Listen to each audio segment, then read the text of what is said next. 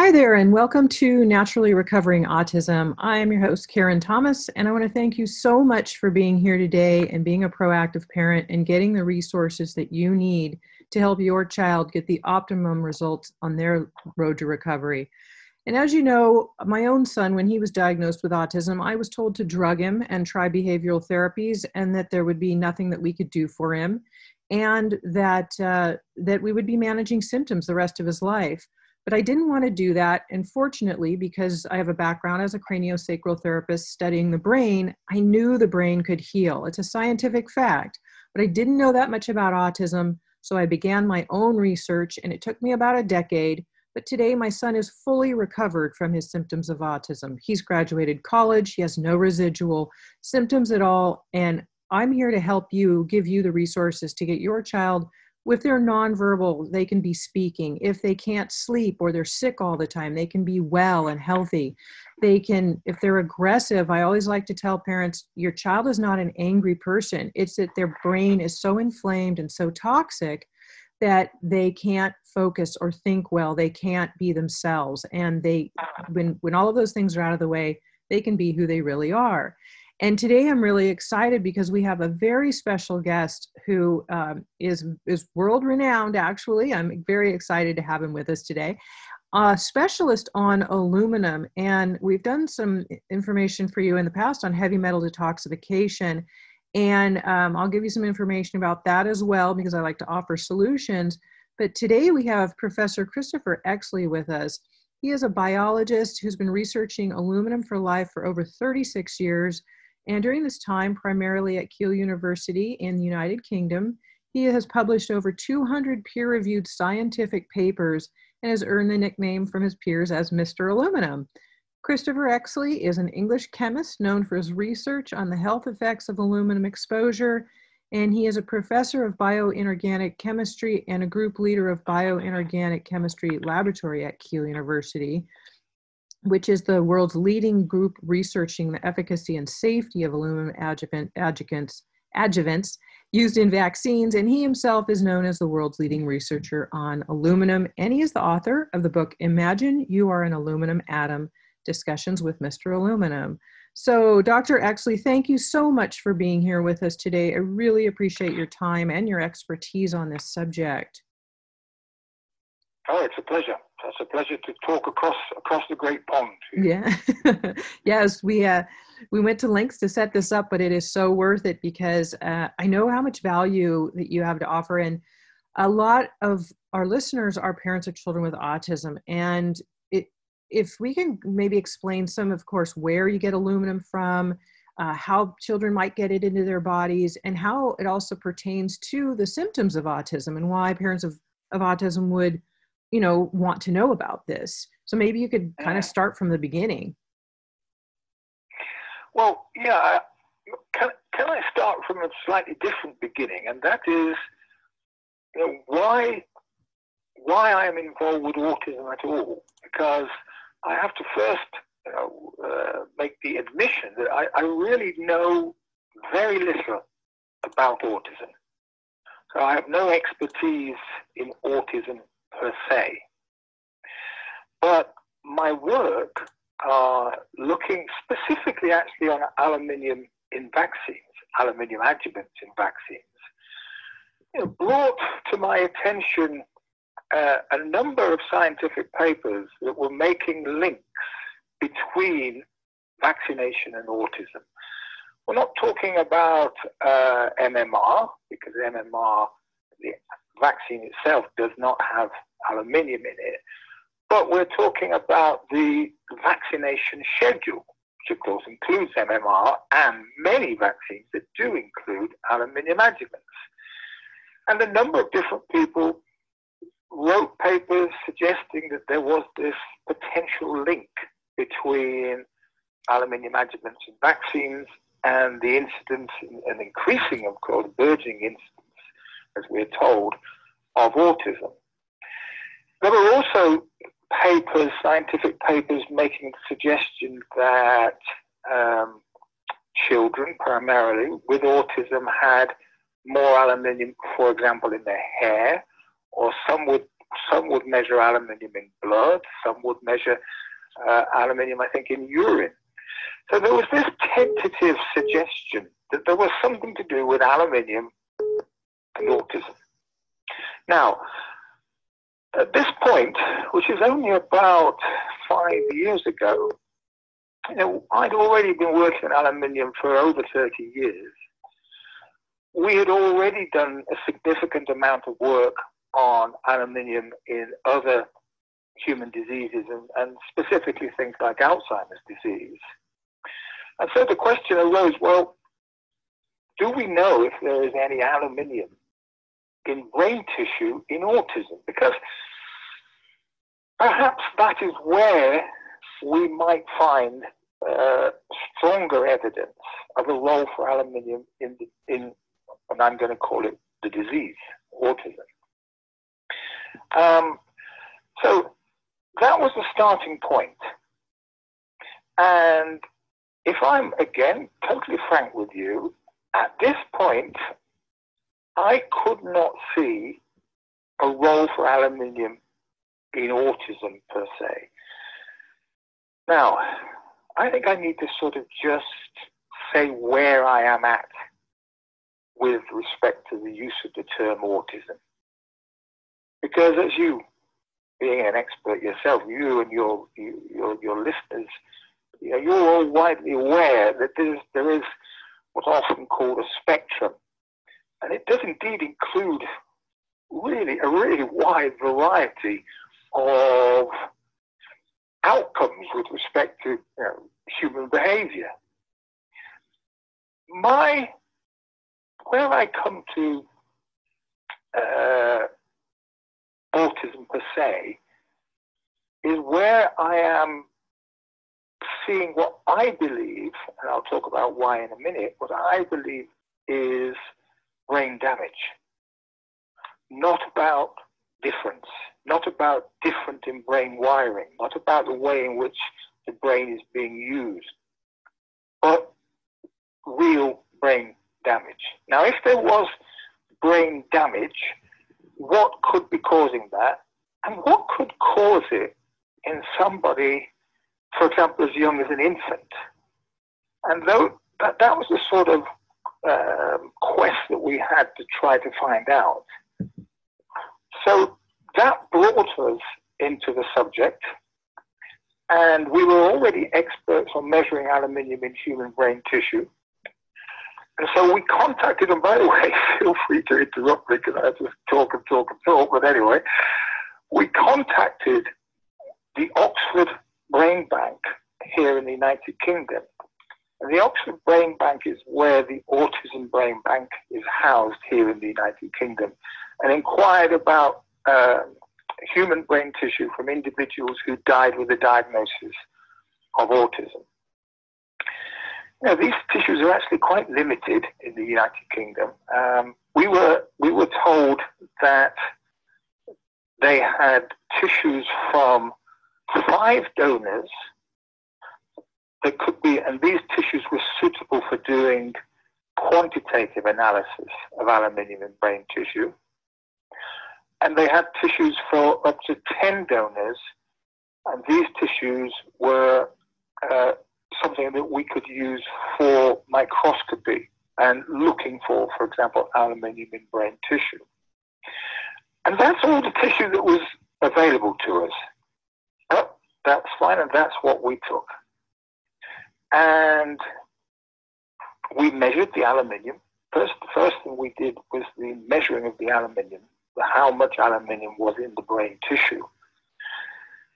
And this is one of those, you know, moments in some respects that you just, you know, you will always remember, because we had previously measured hundreds of brain samples, human brain tissue samples. So we had a really good idea of what we might expect to find in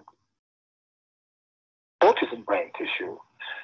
I guess the only difference with the autism brain tissue was that the donors were primarily, I think we had a group who were adolescents, teenagers, some in their 20s, I think one in their 30s, and someone in their 50s. all had died with a diagnosis of autism. But that's quite a young cohort, because generally when we're measuring aluminium in human brain tissue, we don't get access to young people.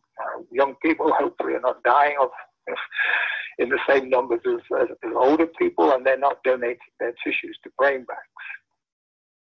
So when the data came through, which showed really quite astoundingly high levels of aluminium in brain tissue, in all 5 of those where we were able to do quantitative analysis, this was a shock. I mean, you know, I'm used to measuring aluminium in human brain tissue, but these data, they were so much higher than almost anything else we'd measured previously. They were very similar, actually, to a study we'd done a year before on familial Alzheimer's disease. And that's, you know, another story, though perhaps not unrelated to autism. So these quantitative data, we said, well, come on, we need to know a little bit more about this. We had tissue sections which could be used for microscopy of all of those 5 plus 5 more. So we had microscopy sections for 10 individuals who died with a diagnosis of autism. And at this time, we had developed, just a couple of years previously, a wonderful method to see aluminium in human brain tissue.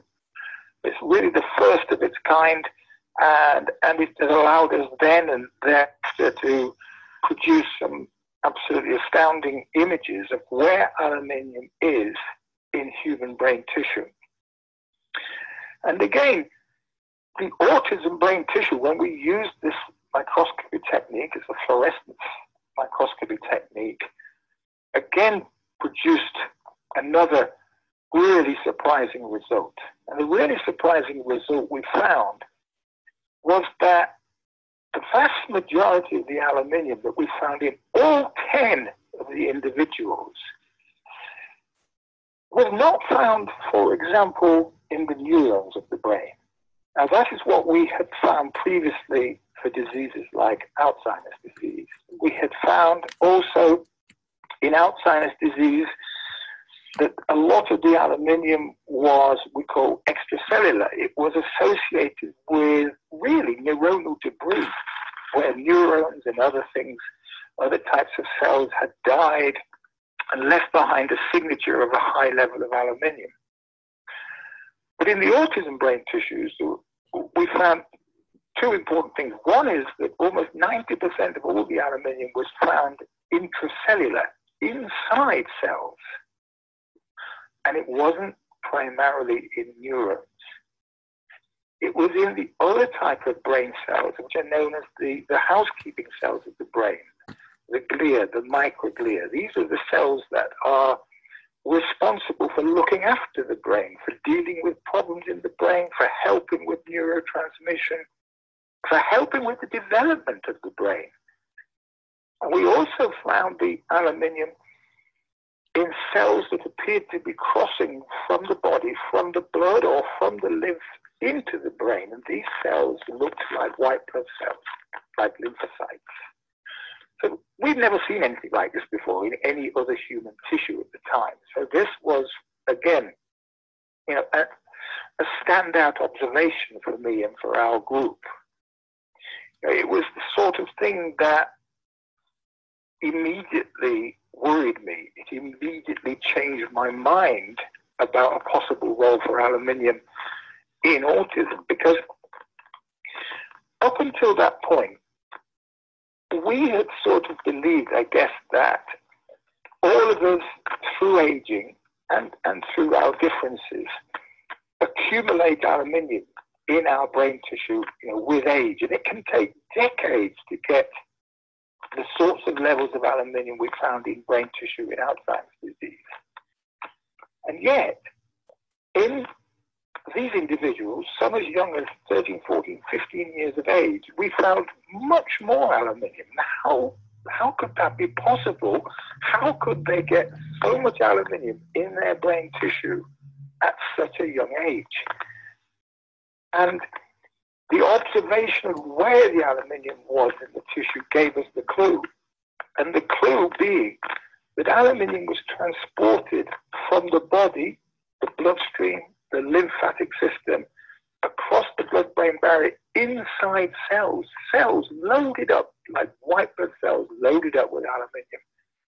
So we had a mechanism of getting really high amounts of aluminium into autism brain tissue in relatively short periods of time. This type of process could result in a could result in a significant amount of aluminium getting into an infant's brain within hours or days of an exposure.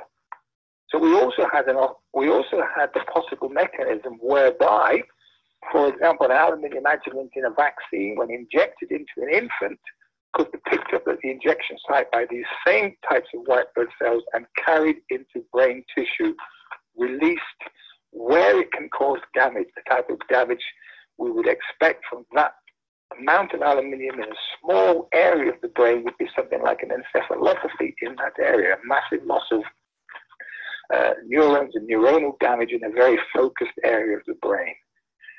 So that's where we come into this subject and why probably you and I are having this discussion right now. Yeah, heavy metals are very commonly known. I mean, mercury, lead, cadmium, as well as aluminum, are found in the let me just interrupt you, because of course aluminium is not a heavy metal. Right? So it's a misconception. I mean, and the reason why in the good old days I would have been flying over to talk to you in an aluminium aeroplane is because it's not a heavy metal, it's a light metal. And the reason why it's important to make the distinction is that while all the other metals you just mentioned are toxic, the mechanisms of toxicity are entirely different. So this is something that is important about aluminium, this light metal, is that it shouldn't be confused mechanistically with mercury or lead or some of the more well-known heavy metals. Sorry about that, just a quick. No, that's okay. The difference then being a light metal versus a heavy metal, I mean, it's still a toxic metal to the system and to the brain. Right? I mean, we're inhaling, we're eating aluminum in various areas too, and we can get into that. Let me just let you keep going, because this is very interesting to me. And I'm noticing, I think I have your study in front of me, which I'll link to, the Journal of Trace Elements in Biology, and that it was found that statistically significant differences in aluminum content between any of the four lobes, there was no statistical difference. So it was dispersing throughout multiple lobes of the brain, pretty much looking equally. And of course, males had much more than females. So, this is interesting. The male-female aspect, and that is, of course, something which you see in autism, was reproduced with respect to the aluminium content. That's right. With respect to whether or not you find it in different amounts in different parts of the brain, once you've got, first of all, very high concentrations, secondly, the relatively small number of replicants, it's almost impossible to look at these things statistically. I could not tell you now for sure whether in autism brain tissue one lobe is more susceptible to another than another. We couldn't really tell you that based upon what we've got. Okay. I mean, one of the things, when the first paper came out, and by the way, we did not have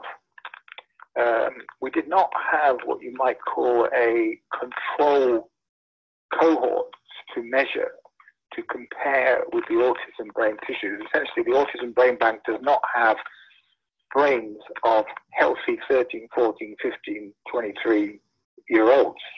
So at the time, at least, we didn't have something which was directly age and gender matched. And it was only later, when working with the London Brain Bank, that we put together a general control group. This control group was shown by the consultant neuropathologist at the London Brain Bank to be brain tissue where there was neither neurodegeneration nor any sort of neurodevelopmental disorder in the individuals. In other words, these people died without showing any sort of brain disruption or disease or mental disorder. And of course, when we compared those data with the autism, it was not a surprise. People who, as I think I probably said in the follow-up paper, which is in Scientific Reports, I forget now, was it just published at the end of the beginning of this year or end of last? I can't remember, but it's in Scientific Reports. People without neurodegenerative disease, without a neurodevelopmental disorder, don't have aluminium in their brain tissue. Well, by comparison, it's very, very low. So the data for autism had to be explained somehow. This was not just some sort of, at one point you would find people who really didn't like the data, trying to dispel them for all sorts of different reasons. These were people just on the internet. No scientist or any other person has written anything that in any attempt to try and disprove those data. And of course, the microscopy data on all 10 of the individuals with autism just make the case so much more powerful. So we know this.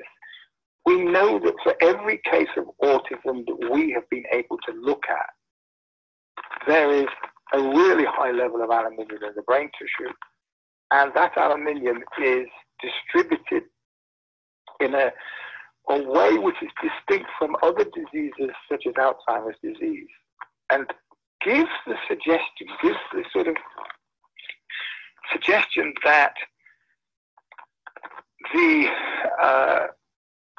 there is a response perhaps to some sort of inflammatory type event or something of this sort that's going on. We saw evidence of areas of damage within the autism brain tissue where the damage was surrounded by these cells called the glia, the microglia, and these microglia were full of aluminium. Now, of course, the idea is that when the brain is damaged, let's say by something causing an inflammatory type response in the brain or something similar, it could be an ischemic event, or the brain signals to the rest of the body for help. And one of the things that does happen there is that additional helper cells come from the blood, come from the lymph to try to help out. But imagine if those helper cells are also loaded up with aluminium. All that's happening is that you're making the problem even worse by bringing more aluminium into the brain tissue. Therein you get a mechanism whereby aluminium can accumulate in the brain tissue. And so they're finding all of this. It's loaded up the cells, the lymphatics. They're known to have poor detoxification. I know in utero, things can be passed. Mom can be toxic or inhale toxic things that can pass to the baby. And so how you're seeing all of these, it is interesting how they're dispersed differently from what somebody has in autism versus somebody who has Alzheimer's, and how the brain is affected, and maybe when in life, like where these things are coming from as well, we could get into eventually. Yeah, I mean, there is potentially, and I have to be careful here, but there is a potentially some sort of link with Alzheimer's. For example, people with familial Alzheimer's disease get Alzheimer's disease sometimes as early as their 30s and 40s and 50s. We have looked at two different cohorts of individuals with familial Alzheimer's disease. One is called the London cohort from the London Brain Bank, and another one is a Colombian from South America cohort. And in both cases, we also found really high levels of aluminium in relatively young people. And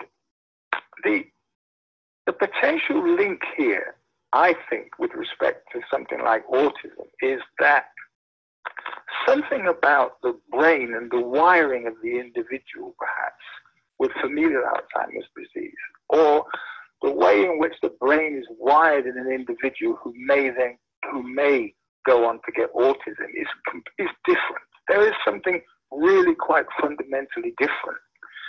Not every child who receives an aluminium vaccine, aluminium adjuvant in a vaccine, gets autism. We know this. Mm-hmm. We don't know too much about how much aluminium is in infant brains because luckily we're not seeing huge numbers of death, and we're not able to measure aluminium in brain tissue in infants very easily. But there has to be something, I believed at least, that was enabling the rapid uptake of aluminium in brain tissue in some individuals compared to others. That certainly appeared to be the case in familial Alzheimer's disease, where there are genetic leakages to the disease. And I'm sure it's probably the case with the autism tissues, at least the autism brain tissues that we looked at. One of the things that we published a little later in one of our other papers was we showed some Alzheimer's-like neuropathology in these autism brain tissues. So we showed deposition of this protein called amyloid beta in their brain. And we showed the deposition of this amyloid beta associated with the vasculature, associated with the blood-brain barrier. And this is something that in Alzheimer's disease is called pontophidic amyloid angiopathy. And sometimes it's associated with the brain's response to something from the periphery trying to get into the brain. In other words, the brain tries to protect itself from something from the blood or the lymph trying to get in, a toxin potentially trying to get in. So there are some similarities in the sort of autism that I'm describing to you. Now, we knew very, very little about the donors of these tissues. We knew nothing about them. We knew nothing about their vaccination records. We knew nothing about really anything at all. We didn't know whether or not they had what I would call a severe and disabling autism. We just didn't know, but we just had their diagnosis. We knew, for example, things like that several of them had epilepsy and had died following an epileptic fit. So there was this connection with epilepsy. And of course, we've also looked at epilepsy, late onset epilepsy in adults, and found aluminium there. So, and we also found very similar types of distribution of aluminium in epilepsy, late onset adult epilepsy. So there were some connections there with respect to epilepsy. But generally, we knew very little about these individuals. But if I'm put on the spot, I'm going to say that it would be highly unlikely that any of the individuals that we looked at aluminium in their brain tissue, it would be highly unlikely that any of them did not have some form of brain damage. So, when I'm thinking about autism, I can only talk to you about the cases that we have seen, and these cases would have had brain damage. Is that caused by the aluminum or all of these cells? Yeah, well, it's a, I know. I would say that you cannot have this amount of aluminium in your brain without the aluminium causing damage, mm-hmm. Correct? So maybe we should look at where some of these sources are in our environment, because we know how much they affect biology and the brain, and there are studies that show some links to autism and Alzheimer's and now epilepsy. I'm assuming things like Parkinson's as well. These certain neurological issues that come up for people. And where are you seeing a lot of the exposure of aluminum coming from these days? Yeah, well, I gave a lecture a few years ago now at Autism One, where I just sort of tongue in cheek, but I demonstrated why an infant, a neonate, is the ideal experimental model for aluminium intoxication. So in the first instance, of course, when a child is... I write about this extensively in my book, but the exposure can start at conception. We know aluminium is in human sperm, so we already know that there is the possibility that aluminium is being transferred to the fertilized egg. And every stage thereafter, there is exposure to aluminium. So the exposure to aluminium will start at conception and continue with the mother. But then upon birth, you sort of think, well, okay, the child, the infant has now been released from being part of the mother and is a free living individual. But then what do we do? Well, one would like to think that the infant gets breastfed, but that's actually not the case for probably 90% of infants born today. Most go on to infant formulas. And we've already spent over 10 years documenting the scandal of aluminium in infant formulas. Infant formulas are heavily contaminated with aluminium. So we start feeding our infants, from whatever age it is, their only form of nutrition is something that's heavily contaminated by aluminium. We then decide at certain points, depending on which country you live in, to give them vaccinations with aluminium, and very high amounts of aluminium. So, you know, infants, my guess, or I always say, look, an infant is probably one of the, is actually incredibly robust to a certain extent, but we are challenging them with aluminium for all of the early parts of their life.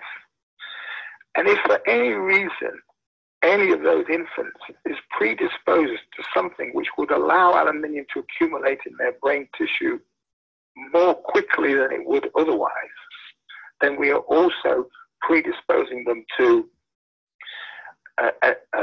some sort of inflammatory or encephalopathy within particular areas of the brain.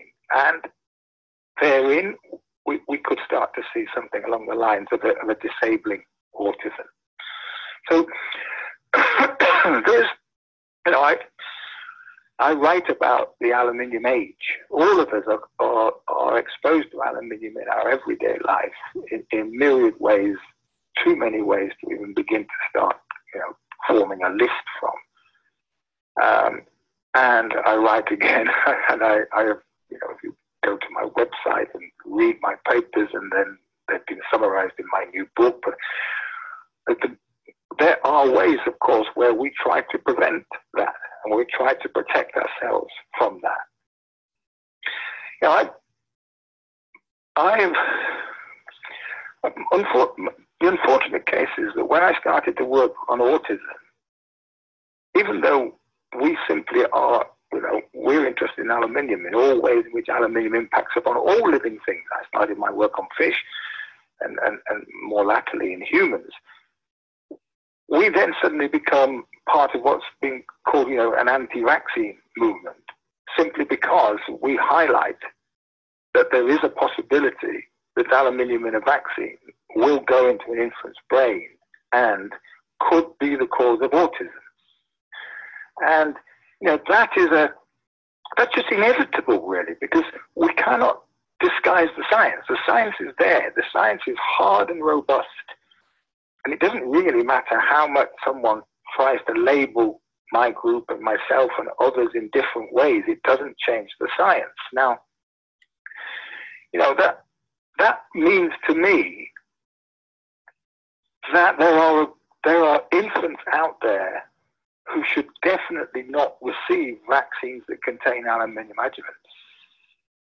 It doesn't mean necessarily all, although personally I prefer that no vaccine contained an aluminium adjuvant. But aluminium adjuvants have proven to be the most effective adjuvants for vaccination.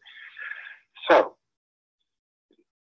if one is going to continue to use them, then a proportion, it might be as high as 10% or more, I'm not sure what that proportion is, of infants, and thereafter actually adults, need to be protected from them. But we cannot do that unless we have the means to find out, well, which infants? What is it about someone's physiology, their makeup, perhaps their genetic makeup, which means that they are predisposed to accumulating large amounts of aluminium rapidly in their brain tissue? And of course, you try and get a funding organization to support research like that, it is just, you know, a complete no-go area. Mm-hmm. No one will go there. You are simply being labeled as something that you are not. But what the science, of course, definitely says is the case. And there are, say, companies, figures out there that don't want that information publicized. So nobody wants to really bring it forward. But it, as you're saying, you are a top world researcher, scientist. You've seen the data. It exists. So parents just need to make their own educated decisions on what they do for their children, and that's to gain as much education as they can. How to know whether or not your child is more susceptible pre-vaccination or pre-conception, pre-birth, all of that. There are certain factors, of course, to look at in the mother's toxicity and pathogenic bacteria she carries, co-infections, mold, Lyme, other things that a lot of us do carry that we pass in utero, pass through breast milk, and that those children do tend to be more susceptible. And because of the parents I work with usually have very similar things to a lot of their kids, not all, but most, some of the, in a lighter version. So, it's hard to know that answer. So the erring on the side of caution, of course, is to not vaccinate, which then, some people are put into a category, as you mentioned, a non-vaxxer. It's just really they're having, there's enough scientific data showing that there are problems with those vaccinations, and they don't, or they already had a child who had exposure. I saw a change in my own son right after a vaccination. And, sometimes it's visible right away and sometimes it's not. It's cumulative. It'll one thing leads to another, and you might see it a little bit later. And when the neurological system just kind of says that's enough, and it crosses some breaking point, and you start seeing the symptoms get stronger and stronger. So the key is really to know to protect. I'm big on environmental toxins, the pure water source, make sure you have a very good filter, doing the best you can in your home. I will link on the show notes for this at naturallyrecoveringautism.com/103. There will be a link I'll give to a natural zeolite that I will also link to the multiple studies behind it that help to remove a lot of these things, these toxins and metals, even intracellularly, because it is a way to protect ourselves each day and doing the best that we can. Do you have further things that you would like to share about that, Dr. Exley? Yeah, well, I think, particularly when we're talking about infants, the best policy is avoidance, of course. Mm-hmm. I understand that where infant formulas are concerned, that's often not the case. People don't necessarily choose to use an infant formula. They have no choice. However, we do publish the brands, the actual brands, and how much aluminium is in those in our several papers on this. So the idea, of course, is always to look at every possible way where you can reduce the overall exposure that an infant is getting with respect to aluminium, and particularly in those young, early days when this is their only sort of nutritional source. So the other area that, we have, my very first piece of research of any note showed that there is a natural protector against aluminium, and that is another element called silicon. And we showed that even though aluminium was killing fish in acid lakes, we showed that if we added silicon to the water, nothing happened. The fish were perfectly happy. And so silicon protects against the toxicity of aluminium. And we were able to take this work, and we're still, you know, it's been the sort of backbone of all the research that we've done over the last nearly 40 years. We're able to take this research through to clinical trials showing that if you drink a mineral water that is high in silicon, and even though on the bottle it's called silica, it's not really silica. Silica doesn't exist in these sorts of conditions. We're talking about soluble silica, which is something called silicic acid. If you drink a mineral water which is rich in silicic acid, you produce aluminium in your urine. And we had some remarkable results in this area with people with, for example, Alzheimer's disease, thereafter people with multiple sclerosis, and lots of healthy volunteer studies too. So all of this is published. It is, in fact, the only published method whereby in a clinical trial it has been shown that doing something proactively helps to get aluminium out of the body. So you mentioned other things, but none of those, including the much sort of lauded zeolites and stuff, none of those have ever been shown to help to remove aluminium from the body. They may have other benefits. I really don't know. It's not my area. But so, of course, I drink a silicon-rich mineral water every single day, and I try to drink about a litre because I know that it's my baseline protection against living in the aluminium age. And getting an infant to drink water or any volume of water is, of course, not normally part of that time of life. We're actually just about to go. We've finished some research where we're looking at making infant formulas with silicon-rich mineral waters to see if that improves or helps to remove the aluminium that's in infant formulas from an infant's body. And some of that research well, it's probably going to be because of everything that's happening now with COVID restrictions and everything. It may take another 6 to 9 months before it's published. But the good news is that you can do things like that. So if you were to make your infant formula up in a silicon-rich mineral water, and in the US, the most famous one is Fiji water. You know, we don't get any money from any silicon-rich mineral water company. So I just look at the amount of silicon that's in the water. If it's above a value called 30 parts per million, 30 milligrams per litre, I say, yep, that's silicon-rich. It will help to remove aluminium from your body. And I just say, if you can drink it every day, do so. And if you can encourage infants at the earliest possible age to drink water and or use the silicon-rich mineral water to make drinks or even use it to make infant formulas, then you will provide them with some protection in that early part of life. And, you know, that's all in terms of, apart from avoidance. And again, with things like vaccinations, I've written about it both on my medical blog, which you have access to through my email, but also extensively in the new book. If you want to continue with vaccinations, including those that have aluminium adjuvants, then how can you do that in a way which reduces your overall exposure and or the potential dangers associated with the exposure? And you can do that, and I write about that. But it does mean people have to be proactive.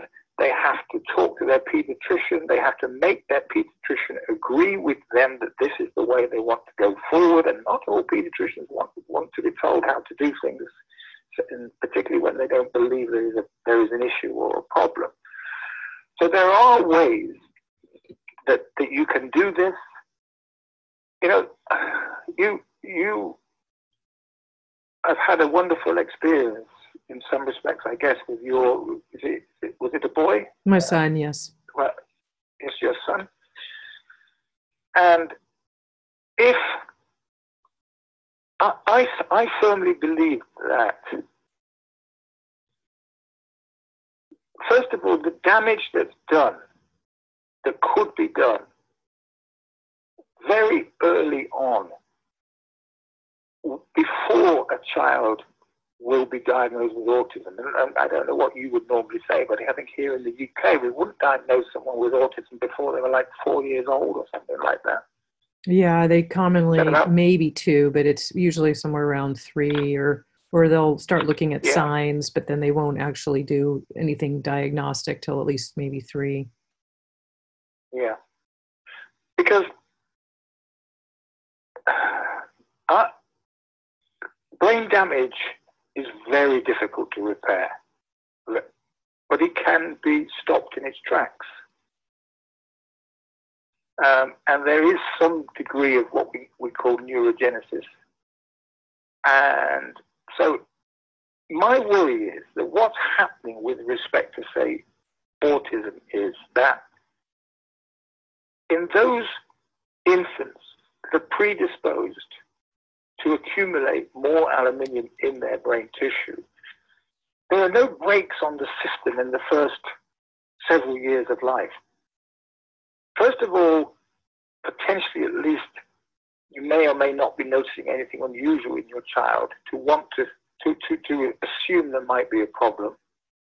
And secondly, most of us don't live the sort of lives that you and me and other natural health advocates talk about.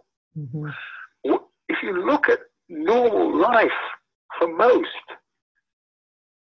aluminium is everywhere in it, and if there is nothing on a packet to say avoid aluminium, it might cause autism, no parent is going to know about it, no one is going to take any heed of it, no one is going to try to take any precautions, and the aluminium can build up in the brain tissue in those first few years of life really significantly, and I would suspect the brain damage that that could cause may be very difficult to repair, very difficult. Of course, it's continuing if you do nothing about it. That's the key, is prevention, but then also stopping it by doing the things that you know you can do.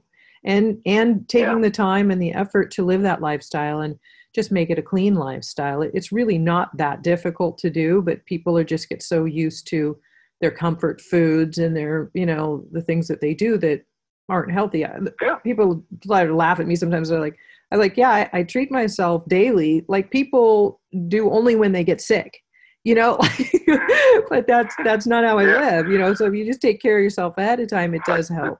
Yeah. They do the exact opposite when they're sick of what they really should be doing. They think, well, I'll have a treat or something because it'll make me feel better. And I guess to a certain extent that might be true, but it's also potentially loading up something that's going to make you feel worse. Mm-hmm. If they're not educated enough, if you don't know, I think the more you know, the more you're conscious and hopefully responsible about it, rather than not wanting to know or not knowing. And, not being able to. For how many years now? I mean, I'm 57, and there haven't been many years of my life where a cigarette packet didn't say something about it killing you or causing lung cancer or something like that. But none of the products that are rich in aluminium say that. Mm-hmm.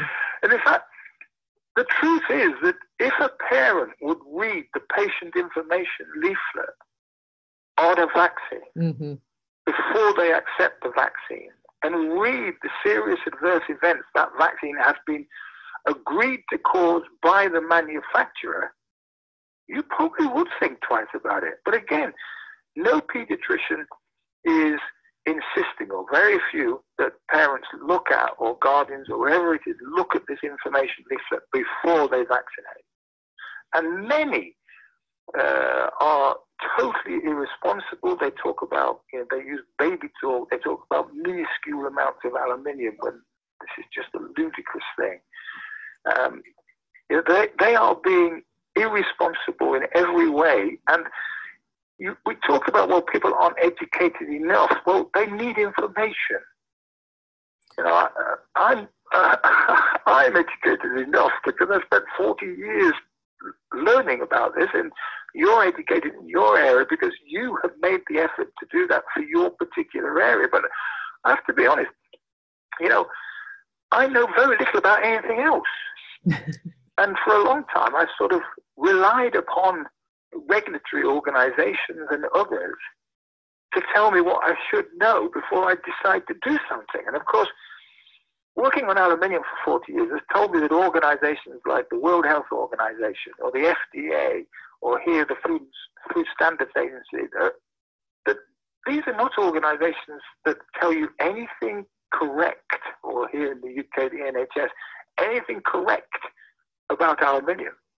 Nothing. So if they are giving false information about aluminium, then they're probably not giving the best information about all sorts of other things either. So we are probably being let down in a major way. But in terms of specifically aluminium, you know, I hope, for example, I mean, I don't know how many people are going to read my book. I hope many, because it's the only book I will write. It has been a real process for me writing it, and it is about my life, really. It brings in not only my science and all of the peer-reviewed science, which is all going to be accessible through the book, but also my response to it and how I am linked to it and how it has affected me. You know, it's if I can just digress slightly. Just earlier today, I had an email from someone, and this person, when I first had the email from them, I thought it was coming from myself, because this person is called Chris Exley, and I thought, oh, that's an interesting email. But this person called Chris Exley has a autistic son, and his name is Chris Exley. And when I received that information, you know, that felt something. You know, it goes inside you. It affects you in a way that you think, well, look, whatever happens, whoever's saying these things about us and what we do, we just have to take this process through as far as we can go to see if there is anything we can do, if our research is correct, if aluminium is involved in some cases in autism, then those cases could be prevented. Right. And prevention is the key, in taking care of yourself and knowing how to do that, because it's more than diet. It's detoxification. It's co-infections. It's daily living in and around your home. You also mentioned about the leaflets on vaccinations, and I did an interview with Dr. Sherry Tenpenny that I will link to also in the show notes as well, for the listeners, if you want to learn more about what to ask for in those leaflets, and know that it is your personal right to ask to see them, because, you know, companies avoid telling us things directly doesn't mean we don't have the right to ask for them or look for that information and find it. So I'll give you a link to that as well, so you can help it. That always know that it is your right to ask questions about anything, and if you want to learn more, you don't have to do what somebody's telling you. Go out, do your own research. That's why I try to do interviews like this with experts, to educate you so that you can make educated decisions for yourself and your family. And that's what it's about, is just continuing to educate yourself so that you know more. Yeah, I couldn't agree more. Yeah. Well, thank you so much. Is there anything else you'd like to say before we wrap up? No, not really. I mean, no, there isn't. It's a very difficult subject area for me. I mean, I'll give you another one quick example. I have a family living next door to me who have one child. He is autistic. But I cannot bring myself to, you know, go round to them and say, listen, you should be doing this, you should be doing that. It's a very, for me, this is all can become a very personal thing, and you sort of, if someone comes to you and asks, like you have done, then I will give my opinions based upon our science. But am I going to, you know, go to my neighbors? We talk. We talk about the child, but they don't know who I am. We don't live anywhere near the university or something. They don't know who I am. All they know is I work at the university. They don't know the work that I do. I guess they haven't come across me on the internet or whatever. So I don't feel in any sort of position to try to force anything upon them in terms of information or possible therapy. And I feel sort of the same way talking to you, because, you know, many of your listeners and stuff, they will see autism in a different light that I see it. Like I said, I am not an expert. I can only see it in the light of the experiences I've had with the human brain tissue, and also with colleagues. I mean, you know J.B. Handley, for example. I've been in close contact with him mm-hmm. for a while, and his information that he's about his personal experiences. So, you know, personal experiences tell me that there is something happening here that we need to understand, that we could probably do something about if only we had the support of governments, etc. Yeah, JB has some really good information in his book. I'll link to that as well. I did an interview with him, but it's a great book. On how to stop the autism epidemic, and it's a lot of vaccine. A lot of lawyer depositions, a lot of studies and facts. And also, you know, Dr. Exley, as you're saying, you have people who, you know, with autism, I hear this so often when somebody finds out what I do, and they're like, oh, my neighbor, my friend, because there are so many children diagnosed with autism today. Usually, if you don't have somebody in your own family with autism, you know somebody who does. So I say, just refer them to my website, naturallyrecoveringautism.com, and say, there's some really good resources on this, you know, might be worth looking at. And then, you know, you've kind of at least given them something, because so many people are looking for direction. They're looking for answers, and they don't know where to go, because, as you know, the internet is just, and everything out there, so much information, how to weed through it and find out what you're really supposed to do. And because I have a personal story and connection with autism due to my own son and my own journey, that's why I created this unique step-by-step program. It's in over 43 countries already, where I walk parents through the steps, because I don't want to see them frustrated, scared, confused anymore and not knowing what to do. For those who want answers and want help walking through it, that's what I do. Because, you know, as you mentioned, you're just seeing somebody write you with an email with your own name attached to it that said autism, you felt that. So imagine what it's like to have a child with autism. So it becomes very personal, as you kind of felt this morning. Yeah, absolutely. You can see the passion. It's been lovely to talk to you, Karen. It was great to talk to you too. Thank you so much. Again, any last thing? Mm-hmm. I'll just, only on a practical level, if you want me to advertise the link to this, I can do that through my contacts. Oh, yeah, that would be wonderful. I'm certain that there are a lot of people, because you study aluminum, and you do have a paper on, I've seen that piece on autism and Alzheimer's, where it leads people to you. So then they are looking for resources. So that would be wonderful. And I will link to your medical blog and your website as well on the show notes, which will, again, everybody be at naturallyrecoveringautism.com/103, number 103. And you'll be able to find anything on Dr. Exley there as well, including the link to his book. So again, thank you, Dr. Exley, so much for being here today. I really appreciate your time. I know you're a busy man, and your expertise and all the work that you're doing as well to help give us the education that we need on this important topic. Thank you.